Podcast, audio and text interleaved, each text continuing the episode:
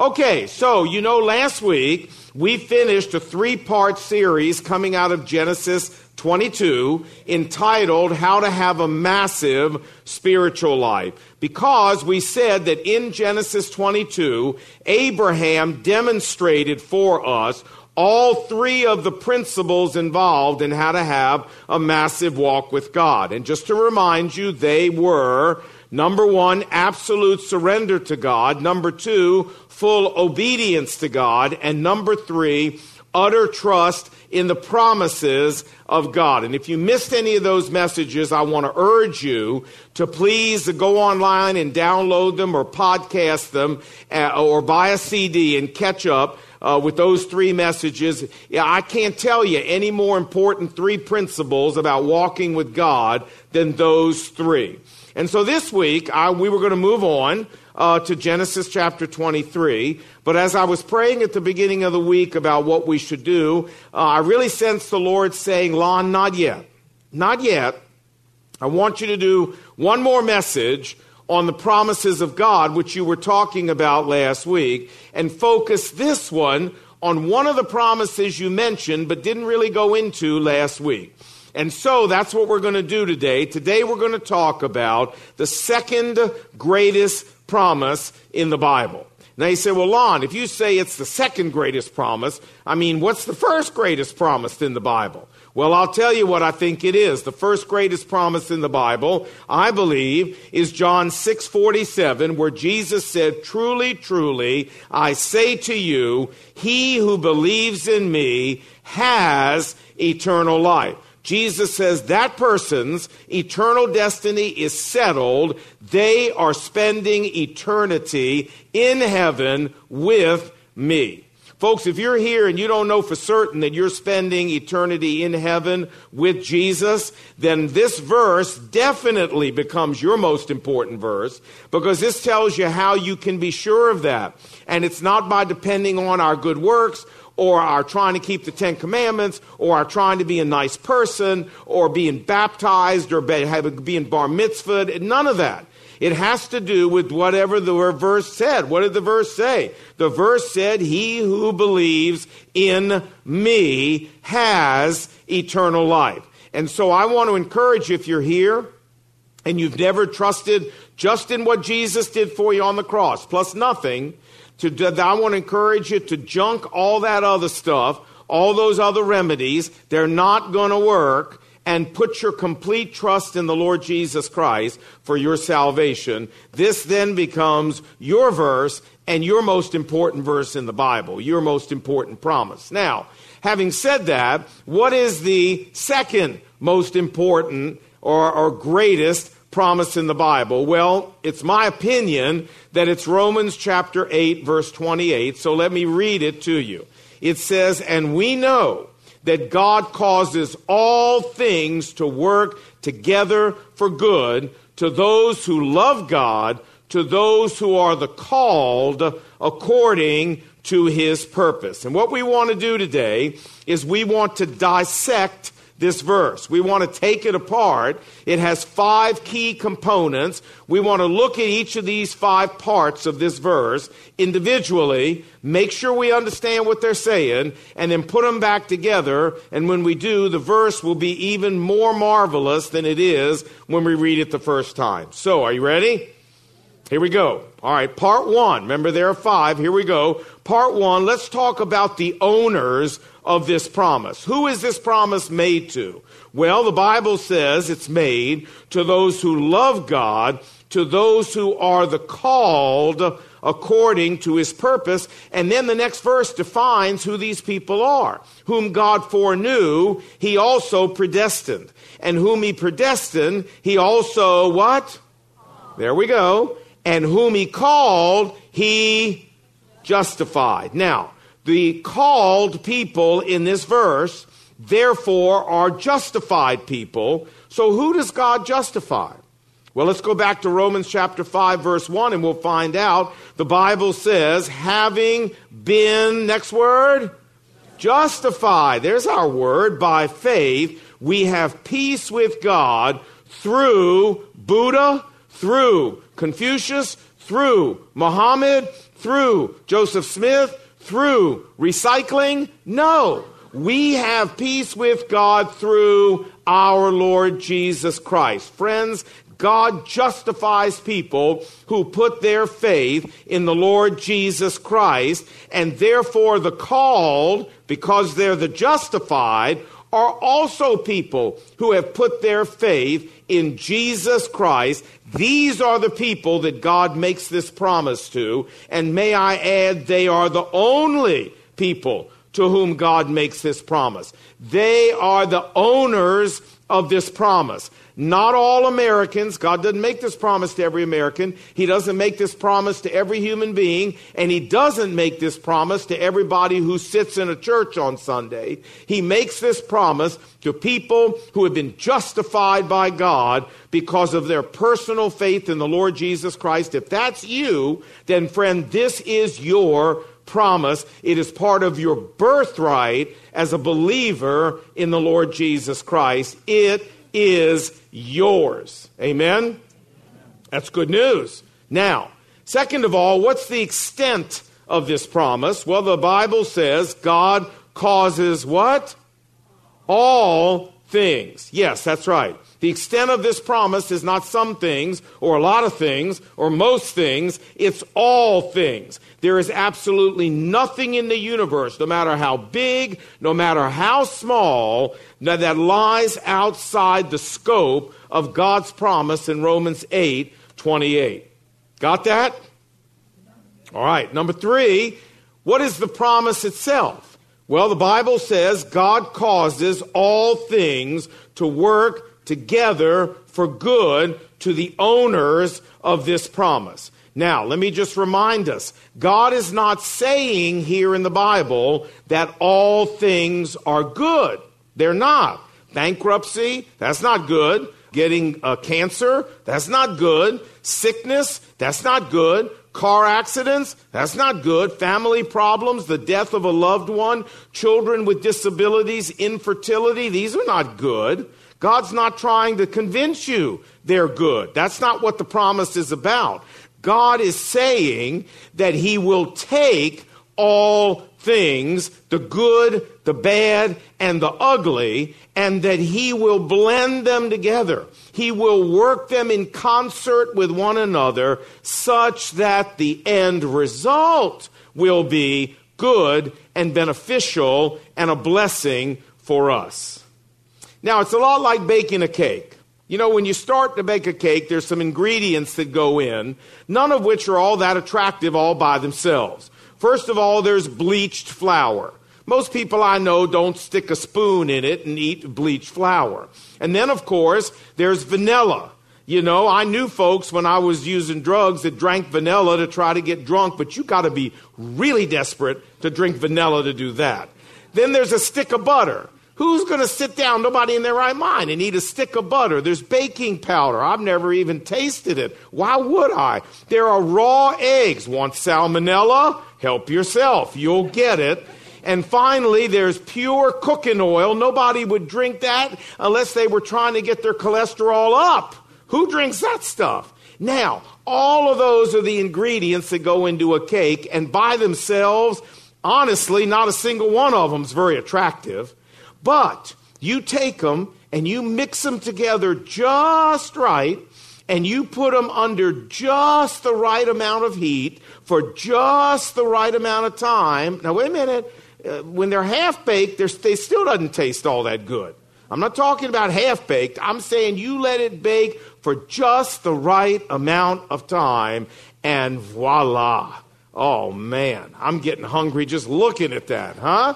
Yeah. And this is exactly what God is promising. God is not promising that the, all the ingredients that go into your cake are attractive. They're not going to be. What God is promising is His ability to take all of these ingredients and mix them together just right so that the end result is beautiful. Remember, Romans 8:28 is not a promise about perfect beginnings, it's a promise about perfect endings, and God is promising us that he will override all the circumstances, even the most terrible events in our life, and He will convert them into a blessing by the time He's done. Got the promise? Everybody? Okay, here we go. Number four, who is the maker of this promise? Well, what does the verse say? The verse says, God causes.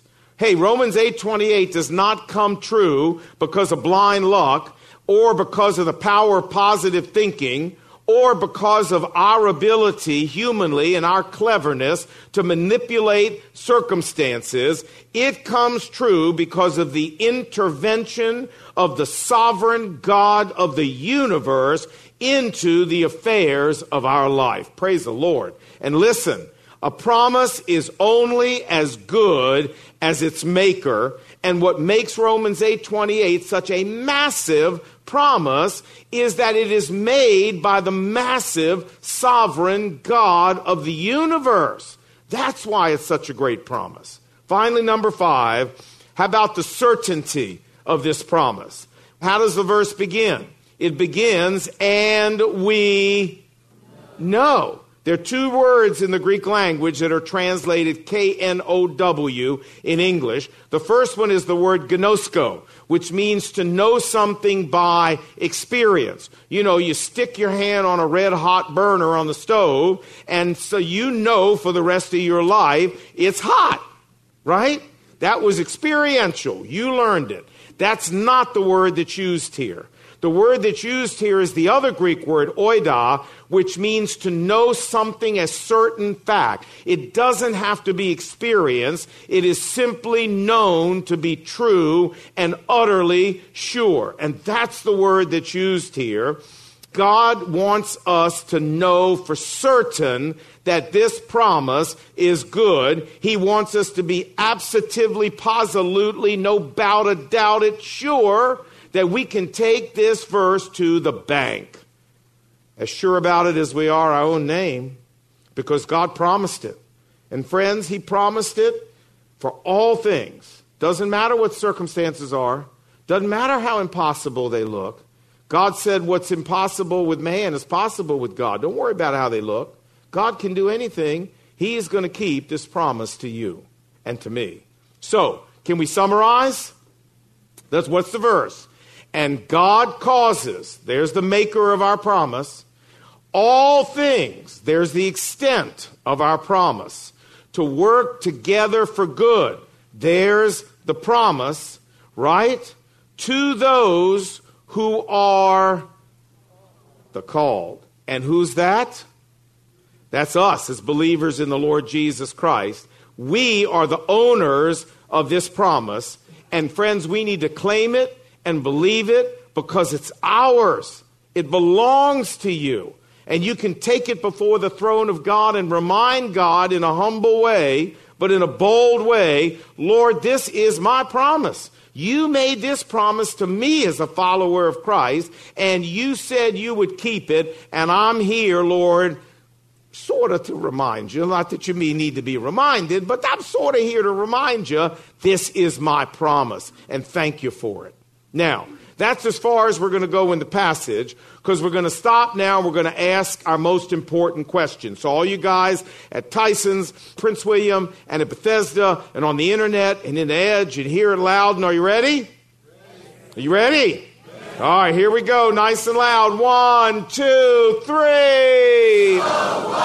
Ah, that's lovely. Beautiful. You know what, folks? I got to thinking this week as believers in Jesus Christ, we may not know any uh, everything, but because of Romans 8:28, we know one thing for sure. And that is that when the dust settles in this world and it's all over, God will have taken every situation in our life and worked it out for our good. We know that. And hasn't God done that for people before? Hey, I think of Joseph. Didn't God do this for Joseph? Remember, his brothers sold him into slavery, and then Potiphar's lion wife got him thrown into jail, and then he was betrayed by Pharaoh's butler, And he was in jail for 13 years from the age of 17 to the age of 30. And it looked hopeless for that poor guy that he was ever getting out of jail. But wait a minute, the cake was only half baked. Not done yet. Because remember, Pharaoh had those dreams. And they called him out of jail and he interpreted Pharaoh's dreams. And before you knew it, he's the prime minister of the whole stinking country. You remember that? And his brothers came down to see him and they were, they were scared to death. He was going to kill them for having sold him into slavery. And I love what Joseph said. Joseph said in Genesis 50, verse 20, he said, You meant evil against me. I know you did. I know you hated me. But God overruled your evil. God meant it for. God turned it into good. Hey, when God was finished, hadn't God kept his promise for Joseph? You betcha. Hey, how about the Apostle Paul? Did God keep his promise to him? You remember in Acts chapter 21, he was thrown in jail in Israel. And then they shipped him off to Rome to stand before the emperor. He was shipwrecked. He was bitten by this nasty old snake. Oh, man. I, that would have been the worst part of the whole thing for me being bitten by some snake. All right. Anyway, then he was taken to Rome. He was put back in prison. He spent another year in prison in Rome. I mean, you know, it looked like God had just completely forgotten about the Apostle Paul, but the cake was only what? Half baked. That's right. Listen to what Paul says, Philippians 1:12. He said, "But I want you to know, brothers, that what has happened to me, all the jail, all the shipwreck, all the snake bites, has actually served to advance the gospel. And he says in the next verse, why? He says, because before it was over, I got to share Christ with the entire palace guard, the entire Praetorian guard, as well as Emperor Nero himself. The Praetorian Guard was the most elite section of the Roman army. They were the emperor's personal bodyguard. And here's the cool thing any prisoner that was to schedule to appear before the emperor had to be guarded by the Praetorian Guard. Okay, so here's Paul in jail. And can you imagine you get, you get Paul duty today? For an eight hour shift, you're chained to the Apostle Paul. Can you imagine being an unbelieving Roman soldier and being chained to the Apostle Paul for eight hours? You think you hear the gospel? How many times you think you hear the gospel? And then you come around again in a week, a month, two months, and you're chained to him again. And he goes, Hello, how we doing? You come to Christ yet? No? Well, listen. And away we go again. Man, a whole bunch of these guys came to Christ, and not just them, but listen to what he says at the end. He said, All the believers at the end of the book of Philippians here in Rome greet you, especially those of whose? Caesar's household. This guy, Paul, got to go in before Nero and his entire household and preach the gospel, and many of Caesar's own household came to Christ. There is no way that would have ever happened if Paul had not been put through the jail, the shipwreck, the imprisonment. Did God do for Paul what he said he was going to do? Yeah? All right. And I think of Joni Eareckson Tada, finally. Many of you might know her story, right? Not far from here in southern Maryland. She was 16 years old, was diving into a river uh, was more shallow than she thought. She broke her neck.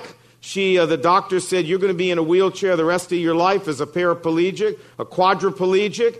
And uh, man, that looked terrible. I mean, what a tragedy. But the cake was only half baked, yeah because God went on to use this woman. She has had the most amazing ministry. She has ministered to millions and millions of people around the world and has galvanized churches all over the world, including ours, to have a ministry to people with disabilities. God has used her life in the most amazing way, in a way He could never have used her life if she had not been in a wheelchair. Did God keep His promise to her?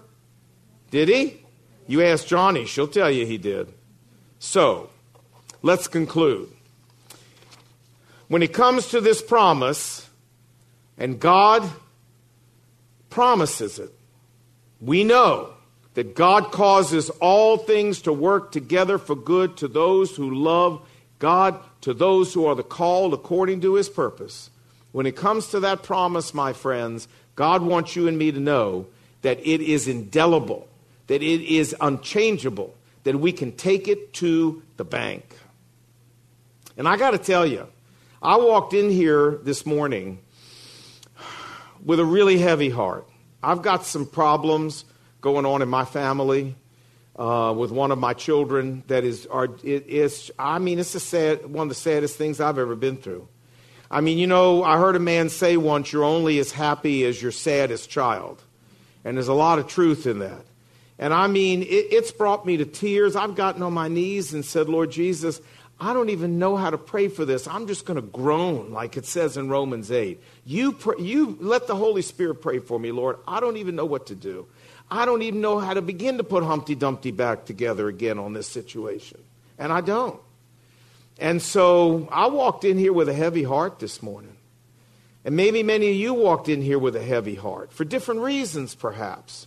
Maybe you're having real trouble at work and somebody's picking on you at work, or the boss is making life miserable for you, or you're completely overloaded at work. Or, or maybe it's your children Maybe you've got young children and, and you, you, you know, you, they're driving you crazy and you don't know how you're even going to keep going one more day with all of the energy they're putting out. Or maybe you have older children and one or two of them is away from the Lord and it's breaking your heart to see your child away from the Lord. Maybe you've lost a loved one in death and they've left a gaping hole that nothing has been able to fill except the Lord Himself, but it's still a hole. Uh, may, maybe um, you've been overwhelmed caring for an aging parent, or maybe you just got a cancer diagnosis, or maybe somebody you love just got a cancer diagnosis. Or, or, or, maybe, you know, you're in financial difficulties and for the life of you, you don't know how in the world you're going to solve it. Or maybe you're in a romantic relationship and y'all have broken up. And, and I mean, you, you, you are just heartbroken about it. Or maybe your husband's walked out on you or your wife has walked out on you and, and, and left you with children and just absolutely shattered you. Look, folks, we all got trouble. Huh? We all got trouble. Maybe somebody at school's picking on you. I don't know. I'm reminded of the old spiritual that says, Nobody knows the trouble I've seen. Nobody knows but Jesus. Hey, but I want to tell you something. That's good news because Jesus does know the trouble you've seen. See, that's the point. He knows, He sees it all. And with all the trouble that you and I have seen, and with all the trouble that you and I are going through right now, He's got a promise for us. God causes all things to work together for good to those who love Him, and we should know it because He promised it. What a great promise. And it doesn't matter folks, how bad the outlook is, and it doesn't matter how impossible it seems that he could do that, and it doesn't matter how bleak the outlook. Uh, who cares? We're dealing with God here. The things that are impossible with man are possible with God. And so let me urge you don't evaluate the cake half baked. This thing that I'm facing in my family, the cake's half baked. I can't evaluate whether God's been faithful to me with a half baked cake and neither can you. And, maybe, maybe we get to heaven before some cakes are fully baked, but I promise you, you'll stand on the shores of heaven and you'll shake your head in the affirmative and you will say, Yes, God, I didn't see how you could ever do it, but you kept your promise. Yes, God, you did. I promise you that'll happen. But don't judge a cake half baked. You wait and let God finish. Just keep trusting Him. Just keep believing He's going to be true to His promise, folks. And you say, well, Lon, that's great. But, you know, while the cake's half baked, I mean, how, how do you, how do you wait? I wait. I mean, with a real cake, you can smell it and it smells great. And you're like, oh boy, I, you know, it's not quite done yet, but man, when it is, wow, this is going to be really good. But how do I, how do I encourage myself when the promise of God is half baked? Well, the same way. God has given us a verse in the Bible that is the aroma that we can smell while we're waiting for the cake to finish. And it's in Titus chapter 1, verse 2, and it says, God cannot lie. That's our aroma. God cannot lie. I got a half baked cake, but God cannot lie. I got a half baked cake, but God cannot lie. And you just keep smelling that. Man, that is the sweet aroma in the middle while the cake's finishing. God cannot lie. And I believe that. Therefore, the cake may not be done yet, but it will. And when it's done, God will have told me the truth. Folks, God's just not a promise maker, God is a promise keeper. Let's trust Him to be that in our lives. Let's pray. Lord Jesus, we don't know how you're going to solve our problems.